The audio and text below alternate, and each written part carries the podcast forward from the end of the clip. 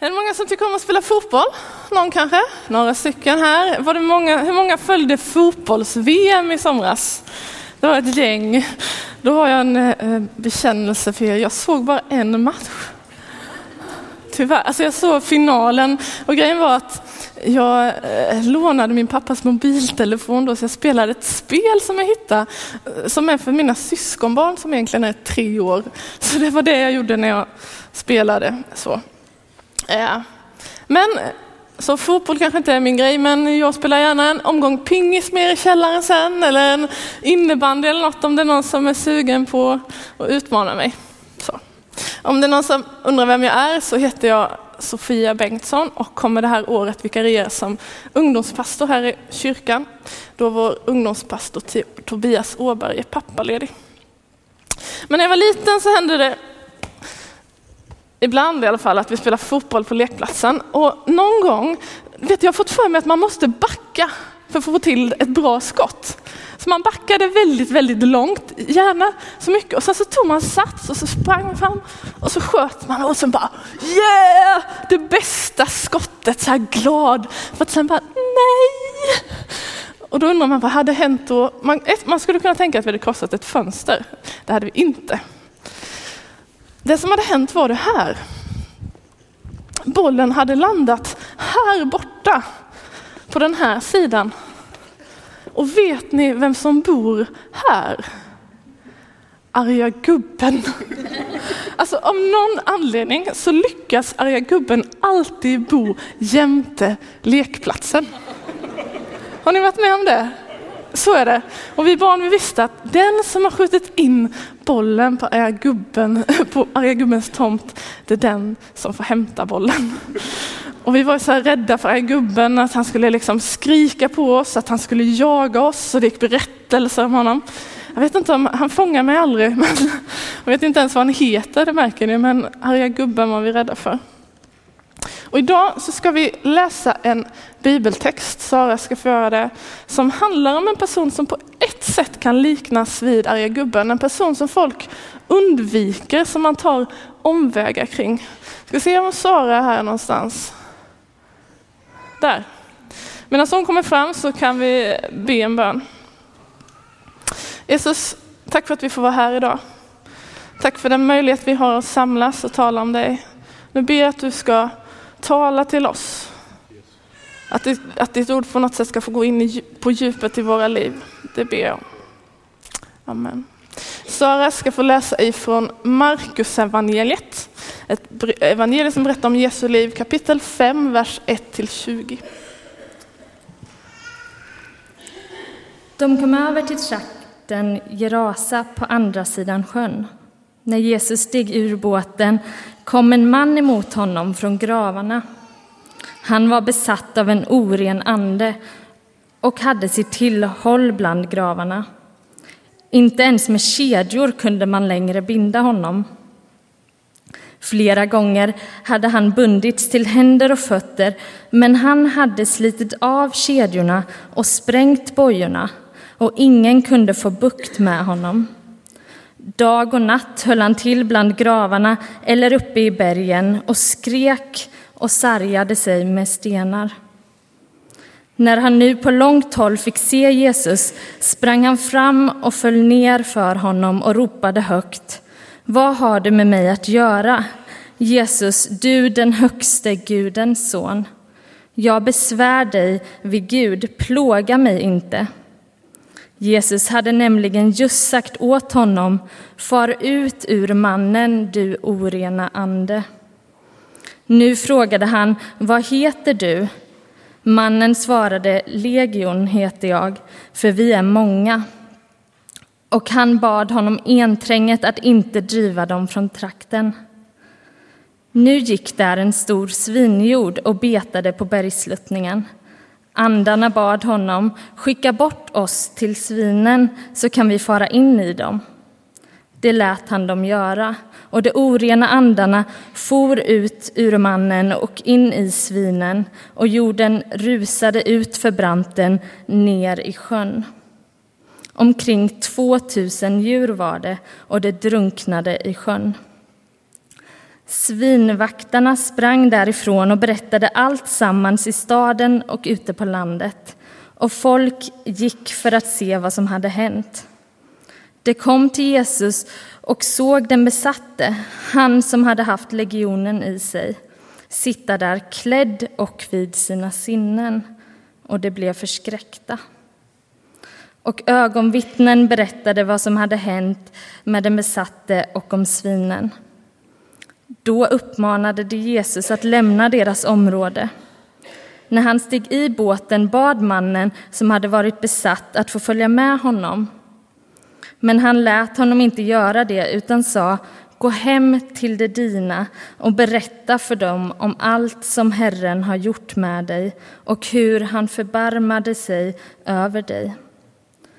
Då gick mannen sin väg och lät alla i Dekapolis höra vad Jesus hade gjort med honom. Och överallt häpnade man. Tack Sara. Alltså vad gör Jesus på arga gubbens tomt? Eller kanske på den besatte mannens område. Det är ju sånt, en plats bland gravarna som folk undviker som man går runt. Och om du har hört talas om Jesus innan så kanske du tänker, att men det är väl inte så konstigt att Jesus åkte till honom. Alltså, det är väl ingen konstig grej, men egentligen så är det faktiskt ganska konstigt att Jesus åkte till det här området som heter Gerasa. Det var nämligen så att om man läser liksom djupare om Jesus i evangelierna som berättar om Jesu liv, så kan man se att det står att amen, när Jesus vandrade här på jorden som människa, då så var hans fokus på det judiska folket. Alltså han säger gång på gång att jag är sänd till det judiska folket. Så småningom kommer det som Jesus gör att gälla liksom hela världen och alla. Men när Jesus vandrade här på jorden så var han väldigt fokuserad på det judiska folket. Och därför är det konstigt att han tar sina lärjungar där bortifrån, åker hit till det här området där den besatte mannen är. För det här är nämligen ett icke-judiskt område. Det kan man till exempel se, det står att det var 2000 svin som sprang ut för kanten. Judar äter inte gris och svin. Detta var alltså väldigt tydligt ett icke-judiskt område. Och hit åker Jesus av någon anledning. Han avviker från den plan han oftast har och sen åker han hit. Innan jag säger något mer om det så vill jag säga en sak. Eh, om ni lyssnade på den här texten så för en del av er kan det vara ganska problematisk av den ganska enkla anledningen att man talar om att detta är en besatt man, en man som är besatt av onda andar. Och jag bara vill bara säga till dig, ja, jag vet att det kan vara så att det väcker liksom, ah, ska det vara så? Eller vad, kan vi läsa texter så? Vad gör vi med det? Och jag vill bara säga att ja, jag vet det. Samtidigt så som kristen så tror jag att det finns onda andar, det finns onda krafter. Jag tror att Jesus är starkare än allt det, men att det finns.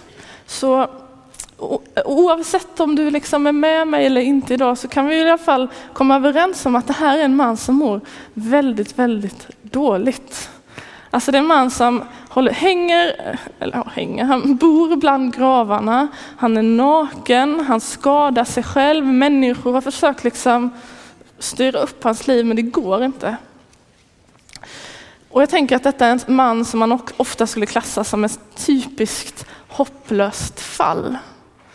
Och så är det som om Jesus bara helt plötsligt bara avviker från rutten och sen åker han över till honom där. Och så befriar Jesus den här mannen. Jesus ger den här mannen livet tillbaka. Han ger honom hopp.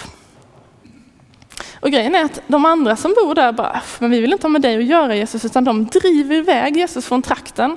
Så Jesus gör inga fler under där eller så. Men jag tänker att om Jesus fick tänka så skulle han nog säga att men det var värt allt. För den mannens skull så var det värt allt. Då är frågan, händer det sådana saker idag? Ja, det gör det. Eh, jag har ett sånt där, för, för sex år sedan så var jag volontär ett år inom en kristen elev och studentorganisation som heter Ny generation. Vi reste runt i södra Sverige och hälsade på, hälsade på eh, kristna skolgrupper eller ungdomar som på olika sätt vill, bad för sin skola eller ville berätta vem Jesus var på sin skola. Eh, och vid ett tillfälle så träffade jag på två stycken tjejer och det är en sån liksom, ett sånt där möte som verkligen har satt sig, satt sig i mig. Um, och jag mejlade med en av de tjejerna här bara för någon månad sedan och frågade, är det okej okay om jag berättar det som ni berättade för mig då? Hon, hon sa bara, ja men det gör, gör jättegärna det. Eh, så därför ska jag dela med mig om vad de berättade. Då var det så här att det var, det var två tjejer då som gick i, i gymnasieåldern och den ena tjejen, en ung kristen tjej, eh, en dag så gick hon eh, på stan och så bad hon en väldigt kort och enkel bön. Hon bad så här, Gud använd mig. Det var hennes bön. Och sen av någon anledning så ställer hon sig så här med armarna rakt ut. Och då kommer det en tjej mot henne som pratar i telefon och som, som gråter. Och den här tjejen kommer gående mot henne och så går hon bara rakt in i hennes famn och den här tjejen bara liksom vad ska man göra? Sån, ja, sån, står och krampar om henne ganska länge medan hon bara står där och gråter och sen till slut vet hon ju inte vad hon, men vad gör man liksom? Ja, men eh, då var hon, hon var på väg till eh, var på väg till kyrkan, till en bönegrupp där med ungdomarna. Så då, ja, vill du hänga med hit? Jag ska dit. Så, så den här tjejen följer med. Så de går tillsammans till kyrkan. Och den här tjejen som gråter, hon fortsätter vara ganska ledsen och sådär, gråter och säger inte speciellt mycket. Och sen innan de ska gå så byter de i alla fall eh, mail, mailadress och sen är det inget mer med det och så går de hem. Men sen ett par dagar senare så får den här kristna tjejen ett mejl från den andra tjejen där hon berättar vad som verkligen hade hänt. Och då säger hon så här att anledningen till att jag pratade i telefon, anledningen till att jag var så ledsen, det var att jag hade bestämt att när jag kommer hem den här dagen, då ska jag avsluta mitt liv. Så det var det som var hennes plan. Men på grund av det som den här tjejen gjorde så hände inte det. Och den tjejen lever idag, det var henne jag mejlade med för en månad sedan. Liksom.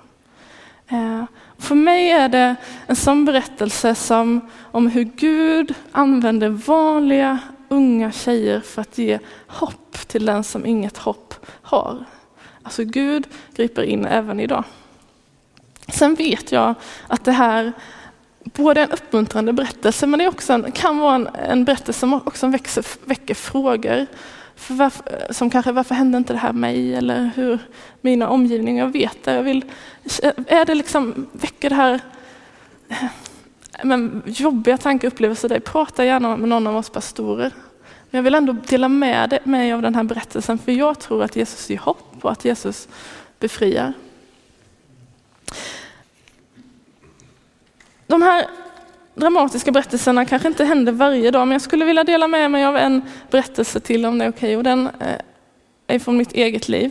För 2010 i april så satt jag på gudstjänst här. Satt på den sidan. Sen efter predikan så har vi ofta tillfällen för olika, det finns olika böneplatser och det finns något vi kallar för förbön, att en person kan be för dig om du vill. Och då sa de att man kunde göra det. Och jag jag ville inte gå till dem under läktaren. Men jag hade en, en kvinna som jag hade förtroende för som jag gick till. Så jag satte mig på den sidan, på tredje bänken tror jag det var. Och så bad de för mig. Och det jag bad henne be för och kring var att jag bara, äh, men jag under ett, ungefär ett års tid så hade jag brottats väldigt mycket med tron och visste liksom inte, men tror jag på det här? Är Gud god? Finns Gud? Det var liksom bara så. Så bad jag henne be för det. Och då när jag satt där så kommer det en man upp i den här församlingen och så ställer han sig här och så säger han så här. Jag har tänkt på en sak de senaste veckorna och då hade inte jag varit på gudstjänst under några veckor. Men nu, just nu var jag här när han kom upp. Och så säger han så här. Jag tror att du finns här som känner att du håller på att tappa hoppet, att du håller på att tappa tron. Ehm, och så berättar mer. Och för mig var det verkligen rakt in i mitt, i mitt liv. Det var inte bara någon slags du mår dåligt. Det kan väl eh, många göra, utan det var också i det han sa fanns det sådana detaljer som bara stämde in precis på mitt, mitt liv och som den här kvinnan också visste om, så hon kunde på något sätt bekräfta det i mig. Eh, och det var en sån tillfälle då Jesus bara går in och ger hopp in i mitt liv. Ehm, och jag tror verkligen att, att Gud vill ge hopp till er och till människor. Liksom. Men alltså hur gick det då med den besatte mannen här borta bland fotbollen? Hur gick det för honom? Alltså folk blev ju inte så glada för det som hade hänt. Man skulle kunna tänka att alla bara, åh glada, vad roligt att vi gör fest. Men det var inte det som hände. Eh, utan de blev rädda och de drev bort Jesus från den här platsen. Och jag undrar, jag vet inte, men jag undrar om en anledning till det var att de hade förlorat 2000 svin. Alltså det är en hel förmögenhet. Och jag undrar om de tänker, ja det här var ju bra men det var inte riktigt värt det. Alltså är det här, är det verkligen värt det? Och jag vet att jag själv har funderat sådär ibland, men är det värt det på något sätt? Att jag, jag, jag gick i skolan så ledde jag under fyra år också en kristen skolgrupp då med en Generation och sen så jobbade jag volontärt då med den här organisationen och på olika sätt var vi med och bad för vår skola och vi försökte liksom berätta om Jesus på olika sätt och jag tyckte, liksom, såg egentligen aldrig att det hände något, att någon var intresserad av kristen tro eller att vi fick mycket böner. Alltså, nej, det hände verkligen inte speciellt mycket. Jag har inte några stora berättelser från de åren. Och jag vet att jag funderade på det när jag jobbade med en generation, men är det verkligen värt det här? Håller vi på med rätt grejer? Och så mötte jag de här två tjejerna och det samtalet med dem och då tänker jag, ja, det är värt det. Alltså om Jesus var här så skulle han säga, ja men såklart att det är värt det. Och för Jesus blir det då alltså ett väldigt lätt val när de, demonerna säger, ja men sänd in oss i svinen, ja gör det. Så. Sen kan man tänka, ja men det var inte hans. Hur lätt för honom att säga liksom. 2000 svin hit och dit liksom. Men så småningom läser man vidare i Bibeln så berättar det också om, om Jesus och Gud själv blir människa. Alltså det är ju en, jag vet inte om ni funderat, det är en extrem grej att Gud skulle få liksom bli människa. Och så, berättar, så står det om hur Jesus men, ger sitt liv för varje människa. Jesus dör. Alltså, han visar själv att ja, det är värt det. Om det är för den här människan så är det värt det. Så Jesus han ger hopp och Jesus befriar. Eh, det är nu start på höstterminen. Så här, många börjar skolan och vi börjar jobba och församlingens verksamhet här ofta går ofta på ganska lågvarv på sommaren och nu håller vi på att dra igång. Ja, sådär. Och då kan man ibland tänka så här, men är det verkligen värt det? Är det värt allt arbete, all kraft, all tid, all energi, alla böner, alla pengar som vi lägger ner? Är det värt det? Och jag, på något sätt så är jag övertygad om att man ska utvärdera det arbete man gör, vi ska försöka göra det bättre. Men samtidigt så är jag också övertygad att om, om, om Jesus var här så skulle han bara heja på och han skulle säga att ja, det är helt klart värt det. Han skulle utmana oss ännu mer. Det är liksom min övertygelse. Eh, så det är något som jag vill bara skicka med er idag så är det det här att, att Jesus ger hopp Jesus befriar och Jesus använder vanliga människor för att förmedla det hoppet. Vi ber en bön. Jesus, jag bara tackar dig för vad du gör. Tack för att du ger hopp till den som inget hopp har. Tack för att du befriar. Tack för att du upprättar Jesus. Jag ber för den personen som känner äh, att mitt liv är kaos och jag vet inte. Jag ber att du ska faktiskt göra det i dens liv, att du ska på något sätt tala in i dens liv, att du ska bara möta den personen.